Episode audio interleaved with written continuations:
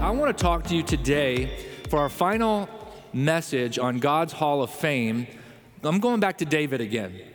And I want to go back to David because it's important that we realize that God's Hall of Fame believers, God's Hall of Fame heroes of faith, that we can use their lives as examples or encouraged by their lives, that they often, oftentimes, they make mistakes somewhere along the way. There's a failure somewhere along the way. And I think it's important for us as believers to realize that God champions, God heroes still make mistakes. They still sin, they still fail. And then what do you do after that? You are this generation's God's Hall of Fame. You are, you are running the race, you're carrying the banner of Jesus now. And I believe one day your children, your grandchildren, your great grandchildren will repeat the stories of your life and how you taught them to pray, or you brought them to church, you brought them to Christ, and how their lives were changed. You can be a Hall of Fame hero, but I'm here to remind all of us that we're human beings and we still need a Savior and we're still going to need grace. And what do you do after you make mistakes and after you mess up? And so today's going to be one of those opportunities where at the end of the service, we're going to have some time at the altar as well. And God wants to bring some freedom. I really appreciate how Maria was encouraged by the Holy Spirit to talk to you about deliverance today, talk to you about freedom. And I think today is a day of freedom. Today is a day of deliverance. And that may come by the corporate prayer moment, but it may come, you know, you can get deliverance by the word being preached as well and by truth replacing lies. Some of you have been bound because there's some lies the enemy has been telling you, and maybe you couldn't receive in that first prayer, but maybe the word will help you get some truth so you can receive by the end. One way or the other, from beginning to end of this service, you're not going to walk out of here in bondage anymore. Come on, somebody, say amen to that. Amen. And, you know, especially bondage to guilt, shame, condemnation. Those are things I believe that God is going to eradicate right now. He's going to set you free so you can hold your head up high. He is the glory and the lifter of your head, my friend. And so sometimes we walk around with our head down because we've made mistakes, feeling that we've disqualified ourselves. But I'm here to help you realize that all of us need a Savior. This is what God's going to talk about. Even David, the man after God's own heart that we talked about. Do you know that people who have a heart after God can still fail? People that had have a love for God can still somewhere find themselves in a place where they go, How did I get here? And that doesn't mean they stop loving God. And here's the thing a heart after God, when you fail, if you have that tender heart for God and you allow God to keep talk to you, talking to you, that's, that heart towards God will get you back on track, even if you get off track, because you're letting God speak to you the Bible tells us in Proverbs 24, verse 16, the godly may trip up seven times, but they will get up again. But one disaster is enough to overthrow the wicked. I think it's great that the Bible is already letting us know hey, you may make mistakes, you may fall down seven times, but you know what? Keep getting up. Don't stay down. My mentor, when I was growing up, she used to say, quick down, quick up. Don't take a year off because you made a mistake somewhere. Don't stop praying and going to God because you don't feel worthy to go into His presence. We were never worthy to go into His presence. But how many times do we run from God like Adam and Eve after they sin? We go hide from God after our mistakes rather than running to God and being open and saying, God, here I am with my failures, with my mistakes. That's what I want to talk to you about today, champion, modern day hero of faith. Amen? The godly may trip seven times, but they will get up again. And today is about you getting up again. What do you do after you fail? You, you go to God and you get up. You don't stay down and let the devil keep you under his foot. You don't belong under there or under condemnation because there is therefore now no condemnation for those who are in Christ Jesus. A true test of a Hall of Fame believer is what he or she will do after they fail. All of us are going to make mistakes. All of us are going to end up doing something that we regret or that other people can even point at and say, Why did you do that? We still fail. But what are we going to do after that is the key. So let's go to David's life. Let's kind of get quickly into the life of David. Go to 2 Samuel chapter 11 is where we're going to start. 2 Samuel chapter 11. Let me just read it to you and we'll start teaching it after that point. 2 Samuel, Old Testament, chapter 11. In the spring of the year, when the kings normally go out to war, please underline that in your Bible. In the spring of the year, when the kings normally go out to war, David sent Joab and the Israelite army to fight the Ammonites. They destroyed the Ammonite army and laid siege to the city of Rabbah. However, David stayed behind in Jerusalem. So, this is the time of year where typically the kings lead their armies into war, but David delegated it to somebody else, to Joab. They, they succeeded, and David was back kind of relaxing, kind of sitting in the palace during the time where he should have been out fighting. Late one afternoon, verse 2, after the, his midday rest, David got out of bed, was walking on the roof of the palace. As he looked out over the city, he noticed a woman of unusual beauty taking a bath. He sent someone to find out who she was, and he was told she is Bathsheba, the daughter of Eliam, and the wife, the wife, he was told, the wife, underline that, of Uriah the Hittite. Then David sent messengers to get her. So he was just set, he was just told she's married, and he just pushed through that. Go get her anyway. And she came to the palace. He slept with her. She had just completed her purification rites after her menstrual period. Then she returned home. Later, when Bathsheba discovered that she was pregnant, she sent David a message saying, I am pregnant. How did David get here? I mean, we just talked last week. We were bragging that he was a man after God's own heart. He was the one that was defending the army of God, the people of God. He should have been the one out in front leading the charge. This was the time the kings go out to war. And here he's in the palace. We don't know why he chose to stay back, but in not being out pursuing the call of God, not being passionate about what he was supposed to be doing, he found himself looking at things he shouldn't be looking at, pushing through speed bumps that God was putting along the way and doing something that this was completely something I guarantee you David never thought he would have done years earlier or at a different time or season of his life. So, what happens? He finds out Bathsheba's pregnant, and so he's trying to cover it up. Rather than going to God, rather than coming clean with it, he moves from not only being an adulterer now to now he's covering it up. Isn't that what sin does? Sin, if it's not taken care of, pushes you into more sin and more sin and more sin, right? And so he calls for Uriah to come home, thinking, well, if Uriah can get home fast enough, he'll probably go home to be with his wife. He's a soldier, this is his wife, she's beautiful. He'll definitely want to be with her physically, intimately while he has opportunity. And so we'll call him home from the military. But you know, Uriah, the Bible talks about him, was a faithful man. And so when he came home from the war or the battle, when David brought him back, he wouldn't go to his own house and give himself the luxury of eating with his wife and sleeping with his wife and all those comforts because his fellow soldiers were still on the field. And so Uriah had this like internal character, this honor, and he was trying to please God and you know be a faithful man. And so David said, "Go home basically and be with your wife," but he wouldn't. And so David would get him drunk. The next day, he tried to do it again, get him drunk. But even in getting Uriah drunk, he still wouldn't go home to be with his wife. And so David was thinking, what do I do now? Now there won't be a way to hide this adultery. Now she's pregnant and all these different things. And so he moves from being a, an adulterer and trying to cover it up to now he strategically figures out a way to remove Uriah and murder him. So he sends Uriah back to the battle with a letter in his own hand to give to the commander. And the letter reads to the commander this is what you need to do put Uriah in the front of the battle, and then in the heat of the battle, everyone else drop back and leave Uriah there because he will die, basically. So David literally gives Uriah a letter of his own death. It's amazing. And remember, last week, we were like, this is a man after God's own heart. This was that little shepherd boy. This was that little tender heart.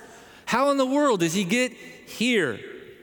How does he get to a place where he takes someone else's wife and then he strategically murders the same guy and covers it all up? Who does he think he is? How does he how does someone who loves God get to this place? You know, one thing I love about the Bible is that it shows not only the strengths of its heroes, but it also shows their failures and weaknesses. I love that God isn't trying to cover up humanity by lying and saying, These are these superhuman people and, and they're so far above, they're all like us. And God works with them and God doesn't quit on them and, and God even knows how to restore them. But that's beautiful about how your Bible is written because all of us are going to face different times of our lives where we make mistakes and we don't do things that, that we would have done when we were having that heart after God. And again, how did we drift? How did we get here? And what do we do now? That's what we want to talk about today. So let me just talk a little bit about David and how we kind of arrived to this moment. Just some thoughts. I'm not trying to analyze all of David. I don't know everything that happened with David personally. I just have some thoughts. So these are some of my thoughts about how did I get here? How did David get here? One was that key verse in verse 1 that says, At the time the kings went off to war. You know, David, throughout his history in Israel, was always the lead warrior. He was always the one pressing for the kingdom, always the one champion, championing the things of God for others. And for some reason, he just pulled back.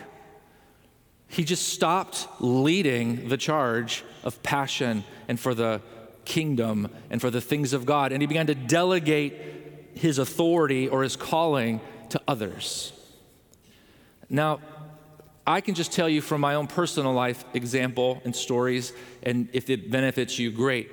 But I know this that when I am pressing, when I am running towards the vision that God has put in my life, when I am when God is putting me in places that are stretching me, I pray more, I read my Bible more, I lean on Him because it's bigger than me. But have, there have been seasons in my life where I've stopped pressing. I've kind of, I don't know about you, but you can kind of get to a place where it's like, man, I, I was pressing in that last season and, and it's just nice to not be pushing. it's nice to just, you know, rest and, and take time off and all these things. And there's always good for recreation and vacation. I feel like I always have to balance things because I'm, I'm not trying to say don't take vacations and things like that. I'm not talking about a vacation. I'm talking about a season of your life where it's almost like you stop letting God lead you into greater works. And you look back in your 20s, your 30s, your 40s, and you begin to say, Well, I've done, Lord, I was doing all this. You know, let another generation do it. Let another younger person do it. I, I don't completely agree with, well, I, don't agree with delegating your calling off to another generation. Until you die and go to heaven, you're not done. It's not like, well, I, this is I'm older now and the young. This revival is in the youth. Revival is in any is in the heart. It's in the heart, it's not in the youth. The reason it's in the youth is because they open their heart to it, and at some point we mature and we don't have it in our heart. You can be, you're 80 years old. I was just reading about Caleb. This isn't even in my sermon, but I was reading about Caleb this week. At 80 years old, he looked at Joshua and he said, Give me my mountain. Like, I'm ready to fight. I'm ready to go to war. I'm ready to take possession of what God has promised me. And here's the thing when you're in the middle of God's call on your life, when you're in the middle of growing and fighting for the things of God, it's like your eyes are on the Lord, they're not on a naked woman bathing on a rooftop. Was that inappropriate to say in church? You're busy about your father's business. And that's what I'm saying here. David, for some reason, it was like there was just this season where he just delegated what he was supposed to be doing to other people. And I'm not talking about, oh, stop balancing, Kevin. You'll never get through this. But it's like, it's okay to delegate, like Moses had to delegate, but you don't delegate your call. Come on, that's good. God adds people to help you with the call, but you still have to lead the call. You have to lead what God has assigned you to do. You may hire people and stuff, but you, David had to lead the kingdom. He was anointed to be king. He was anointed to lead as lead commander of his, of his nation, and he delegated it to Joab. He would never have been there staring at Bathsheba if he would have been on the battlefront. Do you see that? And so I want to encourage all of us in the room. How did David get here? I just want all, all of us to see ourselves that you are at your best when you are pursuing the call of God on your life, pursuing it. Because it's growing you, it's stretching you, it's making you dependent on Him. You don't become overconfident in yourself because the calling keeps pulling more out of you. Amen. The calling on our lives is not just about what we accomplish, but it keeps us in a place of pursuit. It keeps us sharp, praying, stretching, trusting. Boredom is a breeding ground for sin. Boredom is the breeding ground for sin. Have you ever heard the phrase, idle hands are the devil's workshop? Yeah. That's found in one translation I think it's the New Living Translation, the 1971 version. and it, it was a good year. Yeah, it was a good year. That was a good year. But that verse, it basically says, idle hands are that when you're sitting there bored, you're just looking around, you get distracted by things that you wouldn't normally get distracted by. James chapter 1 verse 13 through 15 no one is to say when he is being tempted I am being tempted by God for God cannot be tempted by evil. And he himself does not tempt anyone. God doesn't tempt anyone. But each one is tempted when he is carried away and enticed by his own lusts. Then when lust has conceived it gives birth to sin and sin when it has run its course brings forth death. It's an interesting progression, I think. Each one of us is tempted when we're carried away, enticed by our own lusts. So there's an opportunity is in front of you. And there's this temptation on the inside, this desire, lust of the eye, lust of the flesh, the pride of life. Some of the, one of those three categories, something is presented. And then it moves from just being external to when lust has conceived. See, I think that's kind of what happened with David. That word conceived means become pregnant with it, right? So it gets in you. And something of you links a hold of what just got in you. The word conceive also means to form or devise a plan in the mind. To form or devise a plan in the mind. So, Pastor Kevin, what are you trying to say? You, you can't stop the world from creating temptation. You're not going to stop the devil from creating temptation. It's out there being offered. But what happens is then when we, something in us grabs a hold of it and it becomes something that we begin to conceive. It becomes something that we begin to think about, something that we begin to make a plan, something that we begin to put and ponder in our heart the word conceive, to form or devise in the mind an idea. We begin to play with that idea of it. I don't know how long David looked at Bathsheba. I don't know if he saw her multiple times and he knew this was the time of day that she'd be out there having a bath. I don't know how David moved from the heart after God into the man that would become a murderer. But somewhere along the way, the temptations that were out here went from being out here to something that he began to play with in his mind. The possibility of, I wonder what it would be like to take her for myself. I kind of deserve her, don't I? I'm the king after all. And isn't it whatever the king wants, the king should have? He began to inquire about her, and they said, She's married. That should have been a big red flag. Do you see? It, it wasn't like he saw her, he slept with her. There was a progression, there was a, a conceiving of the sin, a thinking how to do this or justification of doing this. There was a progressive, even changing of all of these speed bumps and things. That's what the Bible was saying. When lust has conceived, it gives birth to sin. what I would like to help us see here is not only to be passionate about your calling, but stop playing with sin in your mind. You're like, well, I would never do it. I'm just thinking about it. I'm just window shopping. Look, can we just be real in this conversation here? Yes. Your imagination is powerful. Your imagination is powerful. Matter of fact, the Bible in the Old Testament, God said when they were imagining to build the Tower of Babel, He stopped them saying anything that they imagine to do will come to pass. Nothing will be able to stop them when they get it in their head to do it. And that's what we don't realize. When we play with our mind, what would it be like to have an affair? What would it be like? I mean, would anyone really notice if I took that money? You start talking to yourself about maybe not being as faithful with the money that you're supposed to be counting and you just start putting a couple dollars in your pocket. I don't know. I don't know how we go from a heart after God into being a murderer. But you understand that that's a slippery slope.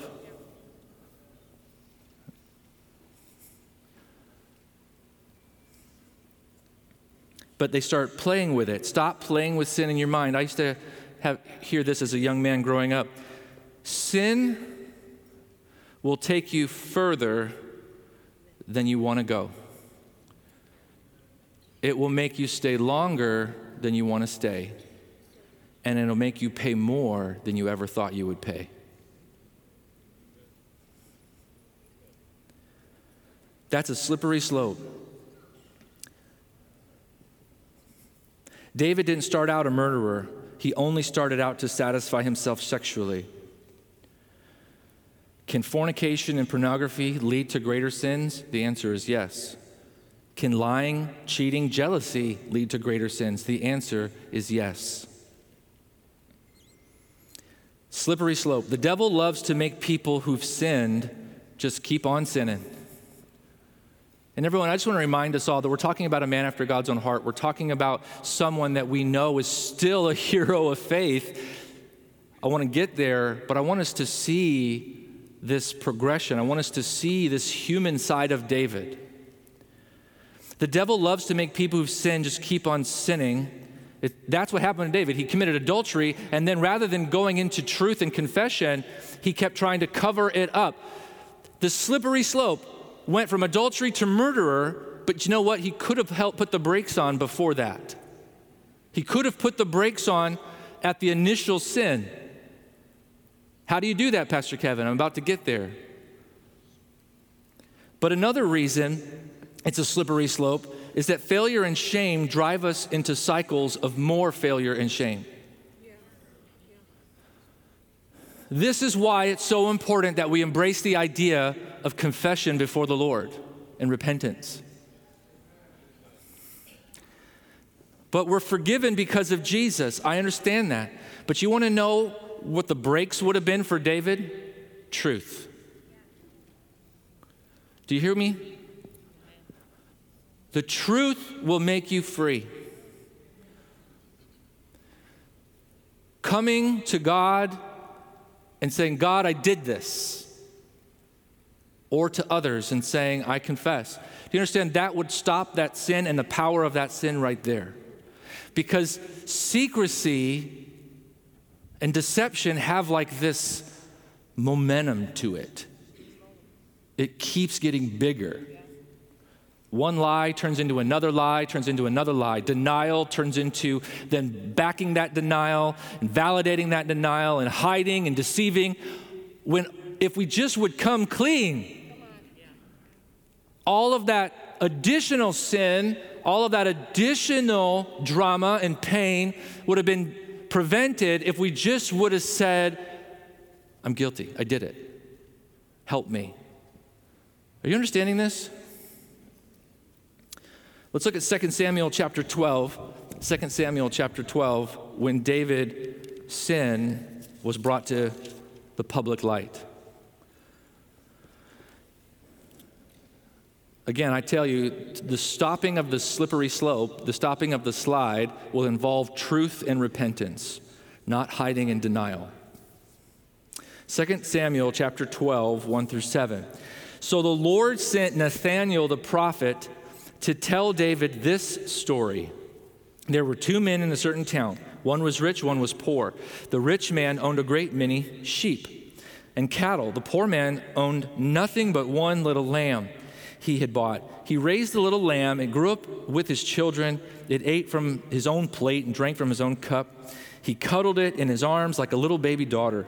One day, a guest arrived at home of the rich man, but instead of killing an animal from his own flock or herd, he took the poor man's lamb, killed it, prepared it for his guests. David was furious. As surely as the Lord lives, he vowed, any man who would do such a thing deserves to die. He must repay four lambs to the poor man for the one who he stole, having no pity. Then Nathan said to David, You are that man. Underline that in your Bible. The prophet looked at David and said, David, don't you see? That's you. You took Uriah's wife. You had all this wealth, all these wives, and you took his wife, and then you killed him. But David, in his own deception, couldn't even see what he had done. And so he needed someone to help him. You are that man. The Lord, the God of Israel, says, I anointed you king of Israel, saved you from the power of Saul. I gave your master's house and his wives and the kingdom of, of Israel and Judah. And if that had not been enough, I would have given you much, much more. Why then have you despised the word of the Lord and done this horrible deed? For you have murdered. I wonder if that's the first time David recognized what he had done was murder. You have murdered Uriah the Hittite with the sword of the Ammonites and stolen his wife. Maybe that's the first time David recognized that he had stolen. He was a murderer and a thief at this point. He didn't even realize it. From this time on, your family will live by the sword because you have despised me by taking Uriah's wife to be your own. This is what the Lord says Because of what you've done, I will cause your own household to rebel against you I will give your wives to another man before your very eyes. He will go to bed with them in public view. You did it secretly, but I will make this happen to you openly in the sight of Israel. Verse 13. Then, Dave, then David confessed to Nathan, I have sinned against the Lord. Nathan replied, Yes, but the Lord has forgiven you, and you won't die from this sin. Nevertheless, because you've shown utter, contempt for the word of the Lord by doing this, your child that was conceived in Bathsheba will die. Verse 13, David finally exclaims, I have sinned against the Lord. This is where truth and repentance starts. It's by acknowledging the reality of how far off we've gotten. Stop being defensive. Stop hiding I'll keep using that phrase the truth makes us free. The only one we're hurting when we're hiding is ourselves on this. Or, I'm sorry, no, we're hurting a lot of other people too, but what, when we're hiding, we're hurting more. We're not healing anything by hiding, and it's getting worse. Things are getting worse when we're hiding. That's what I should have said. I love this in Psalms 51 because it's a record of David's prayer of repentance. If you open your Bibles to Psalms 51, I want you to see this. Verse 1, Psalms 51, verse 1. Have mercy on me, O God, because of your unfailing love, because of your great compassion. Blot out the stain of my sins. Wash me clean from my guilt. Look at, he starts to admit my sin, my guilt. Purify me from my sin, for I recognize my rebellion. It haunts me day and night. Against you and you alone have I sinned. I have done what is evil in your sight. You will be proved right in what you say, and your judgment against me is just. I was born a sinner, yes, from the moment of my mother conceived me, but you desire honesty from the womb, teaching me wisdom even there. Purify me from my sin, and I will be clean. Wash me, and I will be whiter than snow. Oh, give me back my joy. You have broken me. Now let me rejoice. Don't keep looking at my sins. Remove the stain of my guilt. Create in me a clean heart, O God, and renew a loyal spirit within me. Do not banish me from your presence, and don't take your Holy Spirit from me. Restore to me the joy of your salvation. Make me willing to obey you. Then I will teach your ways to rebels, and they will return to you. Forgive me for shedding blood, O God who saves. Then I will joyfully sing of your forgiveness. Unseal my lips, Lord, that my mouth may praise you. You do not desire a sacrifice, or I would offer one. You do not want a burnt offering. The sacrifice you desire is a broken spirit. You will not reject a broken and repentant heart, O God. There's some key things in here. David didn't try to deflect what he had done. When, he, when Nathan said, You're the man, he didn't get mad at the prophet for pointing it out either. I mean, how many times does God try to bring people into our lives to say, Why are you participating in this activity, this sin pattern? Or you're going to get in trouble if you keep down that path. And people get mad at the individual that God is trying to use to save their life. And even the prophet, God was trying to use the prophet to save David's life and to save the kingdom. You know what David could have done? He could have ordered the prophet to be killed. Do you know there's other kings in Israel that when a prophet came up to them and confronted them in their sins, their solution was kill the prophet?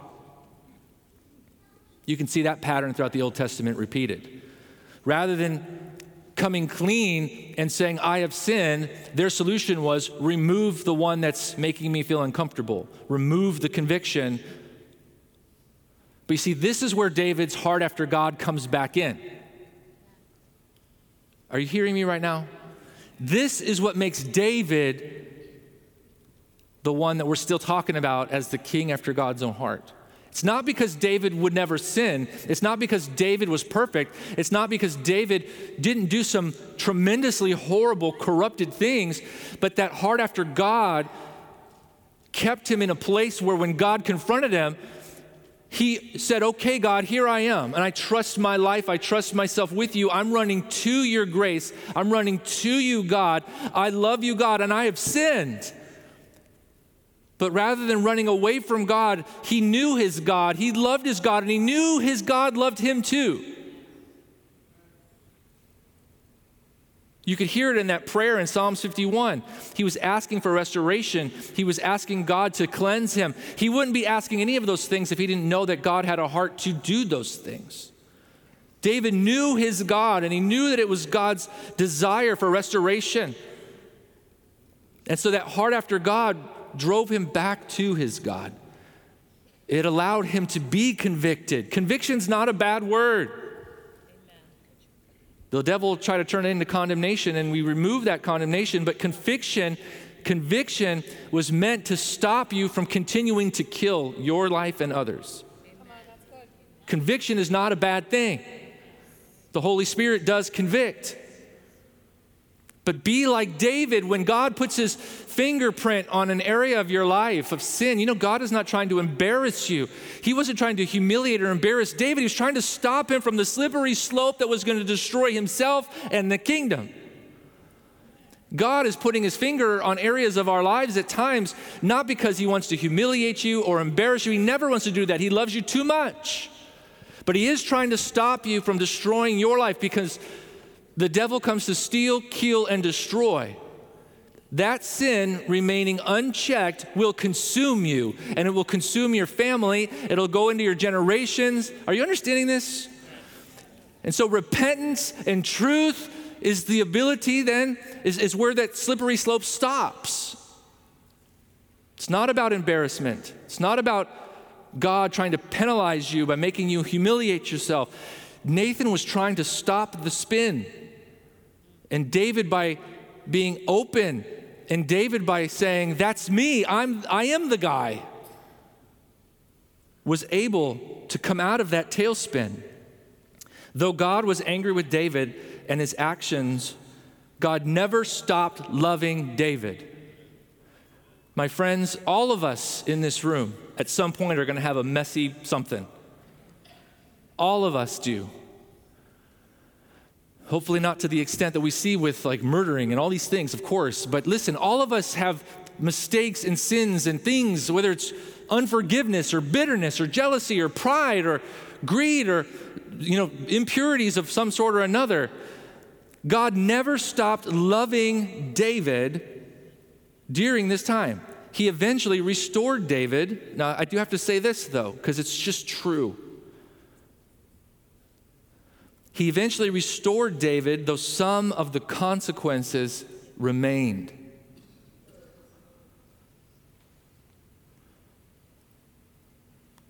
Sin does have consequences. And sometimes people want to come to church and, and pray and say, and they're just hoping that God somehow miraculously fixes all the consequences. And I'm not going to say that there aren't times that, that God does do that. I remember a gentleman um, needing healing from lung cancer. And uh, he didn't want to pray because he's like, I did this to myself. I smoked my whole life and I damaged this or whatever. And you know, I've seen God heal people who, even in their own actions, created their situation. Does that make sense? And so there are times where we do see where God can change the consequences of lifestyles and sin, sin things. But then there's sometimes that those consequences remain externally.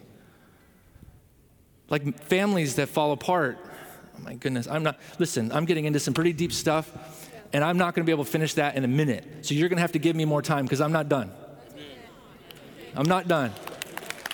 Listen, because if I, if I shorten it too much, you're going to walk out of here with questions and you're going to let condemnation kill you, and that is not where we're going with this.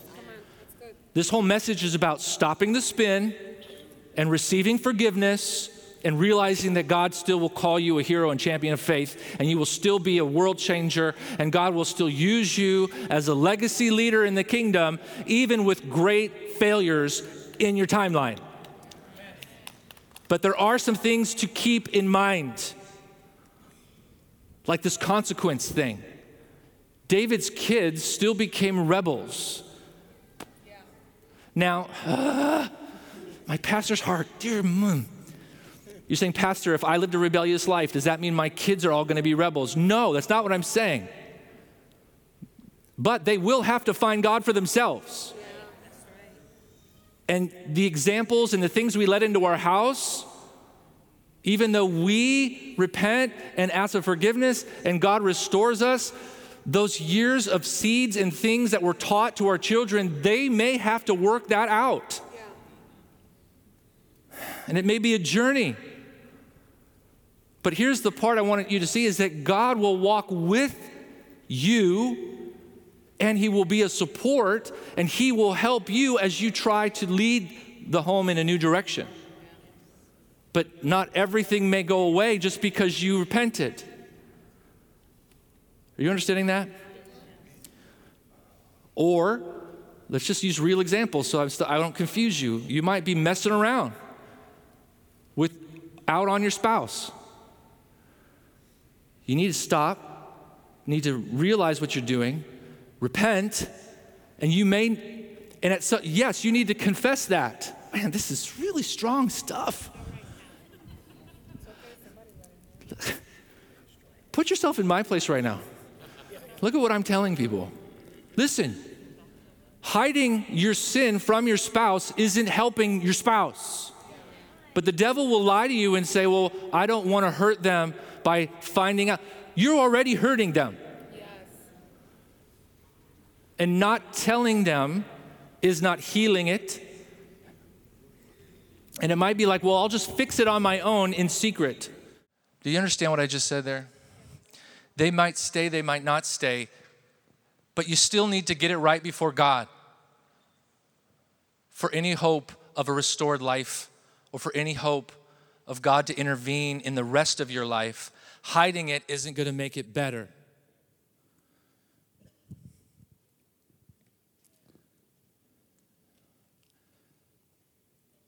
That's what I'm trying to help us with. It's like when it comes to consequences, sometimes people are like, well, I'll come to church and I'll pray and all the consequences need to go away. Or, uh, and look, there are things, people have free will, and certain actions have uh, reactions. They have certain things that go into effect that happen.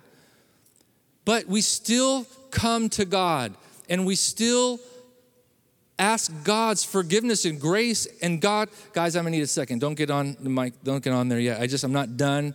And I just, I, I really, I've been a little distracted by these pieces. But hear me now. I'm gonna land this plane, but hear me. David had a heart after God. Always had a heart after God, but somewhere he got off. Whether he wasn't obeying or chasing after his calling, whether he started just playing with ideas of sin and letting himself think and imagine, and it led him to sin, and he pushed through all the speed bumps. There will be speed bumps. God will try to stop us, yes. Truth is the only place, way to stop the slippery slope. But I don't know what's going to happen when you start coming forward with truth. There may be consequences that forgiveness in God, He's not going to override someone else's free will, but He will be with you to help you in the life ahead and with all of those concerns and situations. So it's, it's, other people may not forgive, even. Do you know that? You can't make other people forgive you. The Bible says, as far as it concerns you, live at peace. And so you may go and say, Look, I've been taking money from the, the offerings, I've been taking money from the business, I've been, you know, doing this in secret. And there may be repercussions, but you know what? God is with you even though there may be repercussions. And somehow, some way, he promises he will never leave you, he will never forsake you, and somehow he's going to bring good out of it. Because all things will work together for good for those who are in life in Christ Jesus. We have individuals who, right before they go to jail, will pray a prayer They'd stolen something, whatever, whatever. They pray, pray, and you know what? They end up still going to jail. But God is with them in the prison. Do you understand my heart on this, where we're headed here on this? All right, worship team, come on out. Sorry, I didn't mean to scare you from coming out. Give the worship team a hand as they're coming out.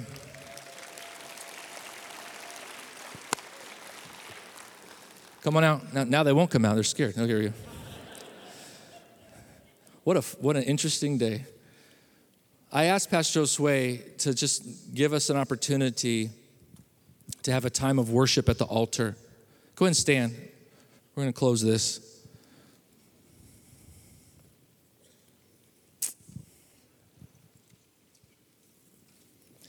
God heroes, heroes of faith, can still make some significant mistakes. God never stopped loving David never stopped loving David. It was his love that put the prophet in David's path to bring this up. And today, this conversation is brought to you because God loves all of us. This was not a message to just point out sin. And that's something I didn't say, but it was in my notes. But the heart of God in, in helping people identify sinful behavior is never about the condemning side, it's the restoration. Why did God confront David? Because he wanted to restore David. Sometimes in the church, we take on this idea that we're here to judge everyone else's sin and like show them where their sin is, and like that's the end of the journey. God was never trying to just point out sin, He's always got restoration on His mind. Body of Christ, if you identify a friend or a neighbor or a family member that's in sin, our job is not complete by just bringing that to their attention, but how do we help restore you? How do we help bring you back to your place of who you are? And we want to help restore. Restoration is the heart of God. It's not just identifying what's wrong, it's identifying because it's in your way. It's stealing from you. It's something the devil's going to use against you. It's going to take you down a path you don't want to go. It's going to create more pain than you want to you can even imagine. But not only do we want to identify it's there, we want to identify it to get you on the journey of healing for restoration. And so here's what we're going to do. I'm going to open the altar just for a little bit. We're not going to specifically close yet. So please, we're going to have some time at the altar at your seats. And maybe there's some conversations you just want to have with God. And there's some healthy truth conversation you have to have with God. God, I've been doing this, and I'm, I'm identifying it for what it is. For David, he needed to identify and come to the reality that this was murder and being a thief, stealing. God can't bring you to deliverance and healing if you won't admit that there's anything going on. No, no, no, I'm okay. You're not okay. And if you won't admit that it's sin, or you won't admit that it's it's it's it, it's it's I've been lying, I've been deceiving, I've been an adulterer in my heart, I've been a fornicator in my heart, I've been this or this. God, I'm coming to God, and I'm telling you, it's going to stop the spin. I've been angry. I've been jealous. I've been, there's you know, I keep saying it's somebody else's problem, but in reality, it's a jealousy in me. And I feel like God wants to stop the slippery slope. God wants to stop the spin. But we have to have some time of truth between us and the Lord. And so Pastor Josue is going to lead us in a song.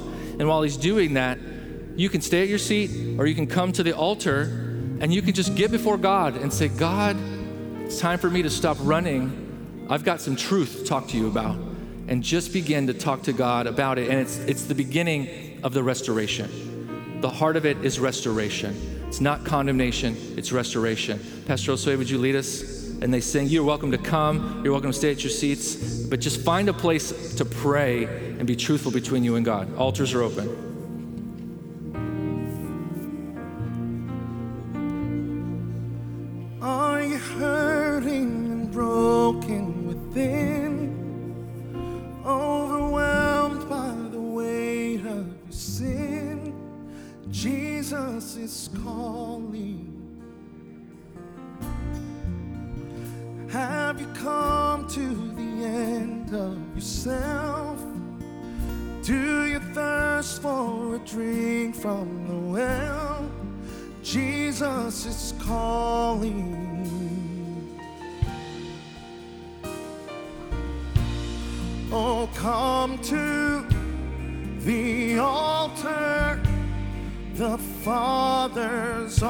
Arms are open wide. Forgiveness was bought with the precious blood of Jesus Christ. Oh,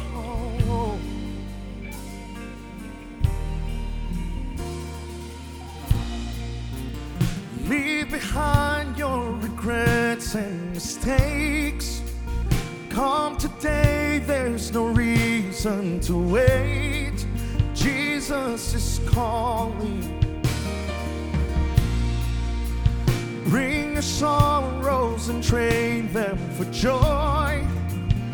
From the ashes, a new life is born. Jesus is calling. Come on, let's sing. Come to the altar. The Father's arms are open wide. Forgiveness was bought with the precious blood of Jesus. Oh, come to the altar. Oh, come to the altar. The Father's arms are open wide. Forgiveness was bought precious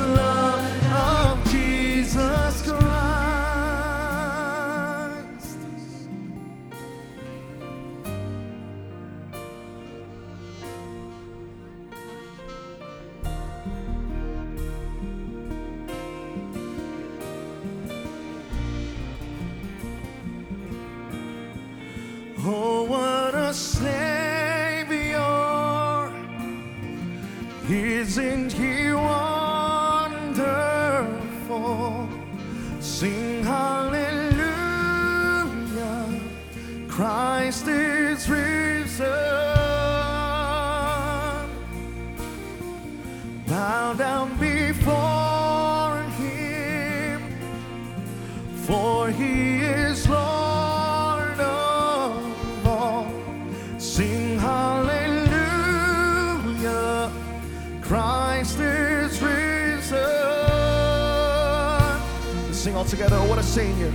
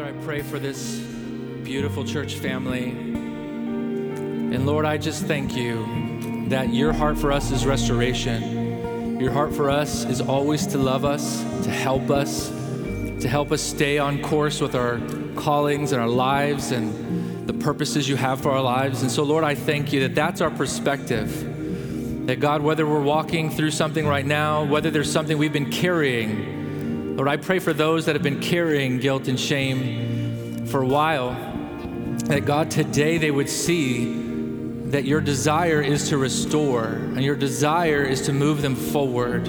Your desire is to, like David, continue to use their life to fulfill the calls and plans and purposes of God on their life. That God, even these missteps, even these failures and sins and things like that, that God, you are so good that those things that God, you still do with our lives. You still, if we will put our heart back in your hand and we will still walk with you, you know how to overcome even the most traumatic sin and the most challenging failures. You know how to bring a life out and into great fullness despite all that. Now imagine if we made those failures and didn't have you with us, then all we would have left is the result of those failures. But yet, when God steps in, you know how to make something beautiful out of it. And so, God, I thank you for moving in the lives of your sheep today. Lord, if any of us find ourselves sometime in the distant future where we make some crazy mistakes and we're like, how did we get here? Lord, I pray that we would run to you, that God, we would be truthful with you, that God, we would be truthful with others, and that we would allow you to heal us then. God, please don't ever let us just stay out there. Thank you that you chase us even when we fail. We love you. We thank you in Jesus' name. Amen. Just thank the Lord that He's so good. Thank you for listening.